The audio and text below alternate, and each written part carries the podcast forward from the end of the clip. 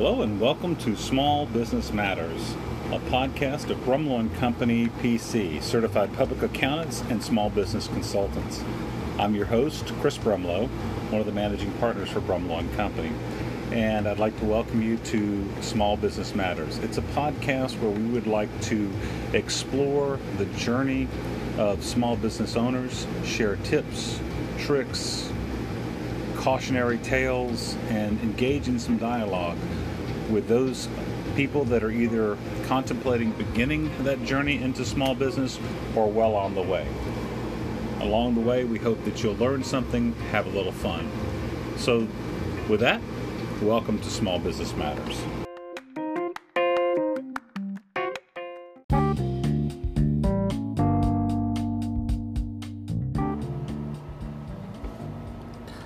In this segment, I want to talk about small businesses and the top mistakes that they make in hopes to help you avoid them, create some discussion, etc. And the topic for today is commingling of funds. So, in the world of small business, time is the most critical asset. Most small business owners are strapped for time, and therefore, when it comes to doing all the t- activities that they need to do or should do to properly manage their business, sometimes they take shortcuts. In an effort to save time, some of these shortcuts work in the short run but can really put the business at risk. And one of these is falling into the commingling trap. Commingling is not a cocktail party for business, but this uh, is really a, a, bad business practice that can really hurt a business. It might save time in the short run, uh, but in the long run, it really threatens the business and opens it up to unnecessary risk. Commingling is the mixing of business and personal funds together. Commingling is probably one of the most prevalent mistakes that small business owners make in their accounting systems, and it's the one that fundamentally they know that they shouldn't do. Setting up your systems to separate your business and personal funds in the long run will save you time and money. When you commingle, you fail to differentiate the business and personal expenses. And this can take many forms. So, what are some examples of that? You receive money from a customer and use that money to pay for personal expenses. You use the same bank account for your personal and business expenses. You regularly transfer monies between business and personal accounts without keeping records of these transactions. You use a personal business uh, credit card for business expenses, and vice versa, use a business credit card for personal expenses using the funds from the business account to buy personal assets, paying for a business meal with a personal credit card, and grocery shopping, and using your business card because you forgot your personal card. All right, I get it. So, why is commingling bad? Well, first and foremost, it makes keeping track of your business performance very difficult. For example, if you're using the same bank account, how will you know which entries belong to the business expenses and which account for its performance? When you commingle, you might not know if your business is making a profit or not. Too many business owners make that decision by the bank balance and not the facts of the business. It's a painstaking process to check every line of a bank statement and separate personal expenses from business expenses. And this has to be done, and it comes at the expense of the limited time you have each week to do the business of driving your business. Company owners can potentially save a great deal of money when deducting allowable business expenses. This, however, can be difficult when it comes time to file your tax returns if you use the same bank account for your business and personal expenses. Why? Because you must be able to prove to the IRS that the expenditure you are claiming as a deduction was incurred for business purposes. Disorganized or missing records are the number one reason that such expenses are disallowed or not even submitted in the first place. It also can cause increased scrutiny from the IRS if you're to be audited. The Internal Revenue Service selects small businesses for an audit at a random basis. Your company could also be audited if you entered into a transaction with another firm whose returns were picked for an audit. If the IRS audits you and your accounts and transactions are commingled, this could create could create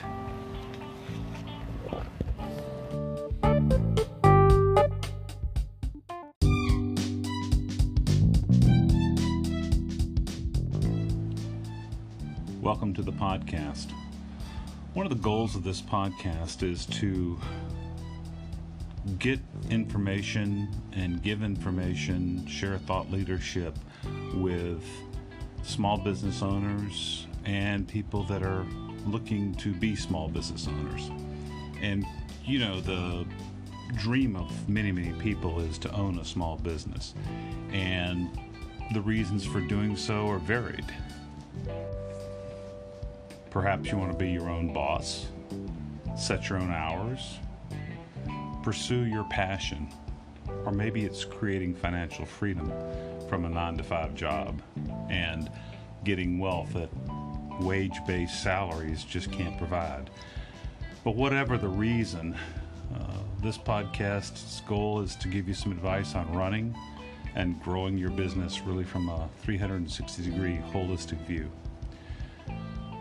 provide tips, blind spots, ways to avoid pitfalls, and other helpful advice and guests that are thought leadership in their field. Regardless of what business you're in, there will always be barriers to your success.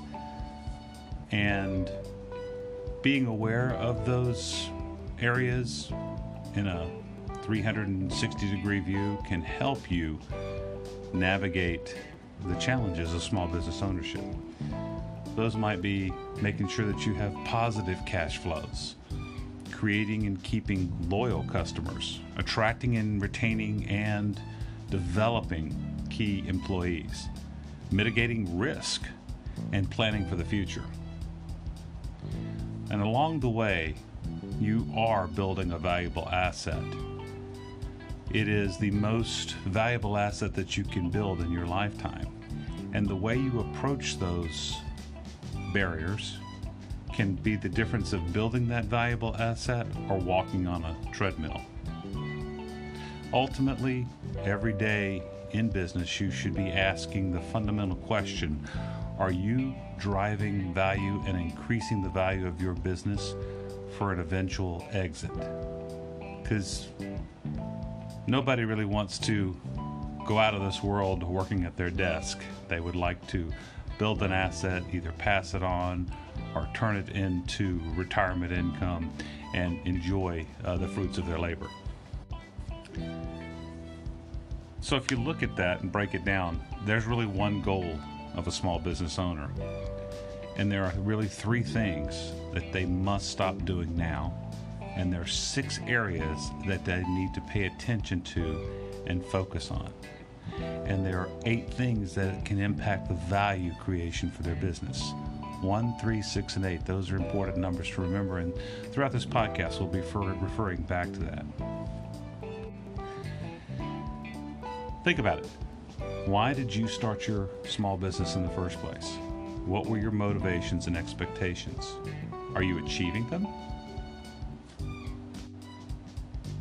If not, the purpose of this podcast can help give you a roadmap and ideas to inspire you in your journey and creation and growth of your small business. So, we talked about your number one goal.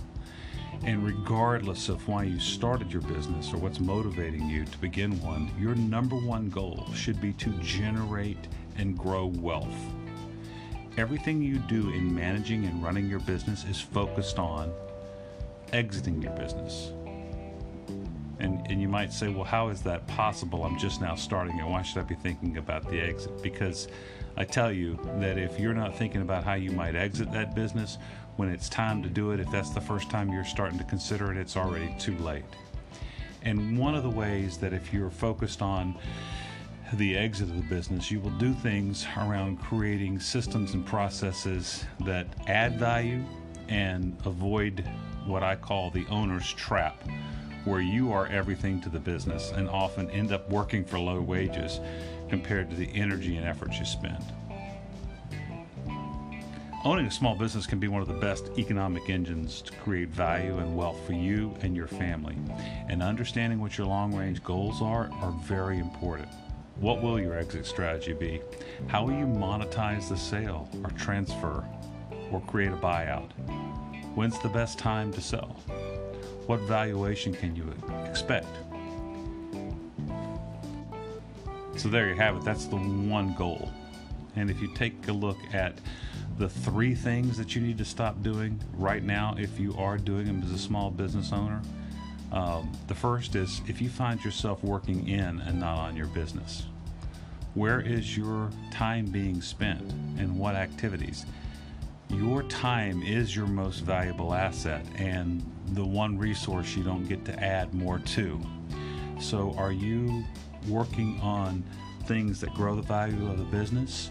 Or can you look at the things that you're doing and outsource them or uh, hand them off to key employees? And if not, create a process so you can do it. Um, so many small business owners squander time, and that's the one asset you really can't get back. You've got to organize your time and protect it, and make sure that the time you spend is on high value producing activities. Working in and not on your business can really manifest itself in, in different ways.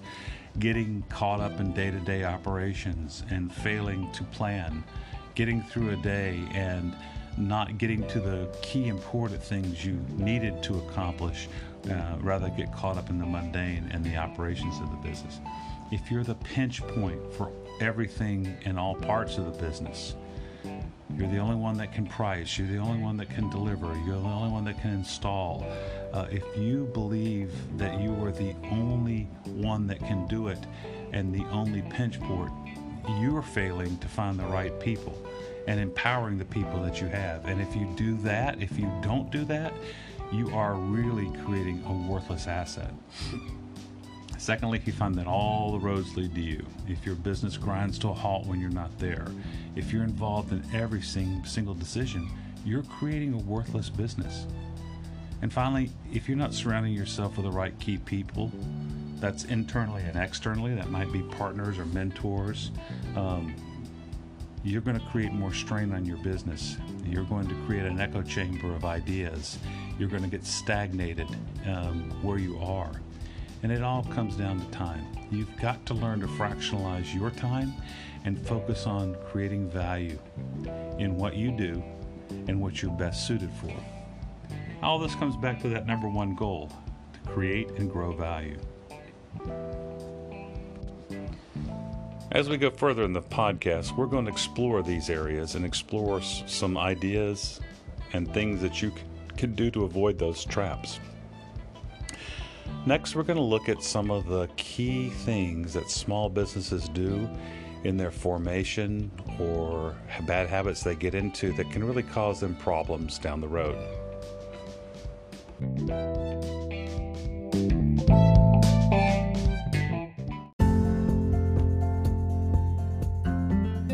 Well, there you have it.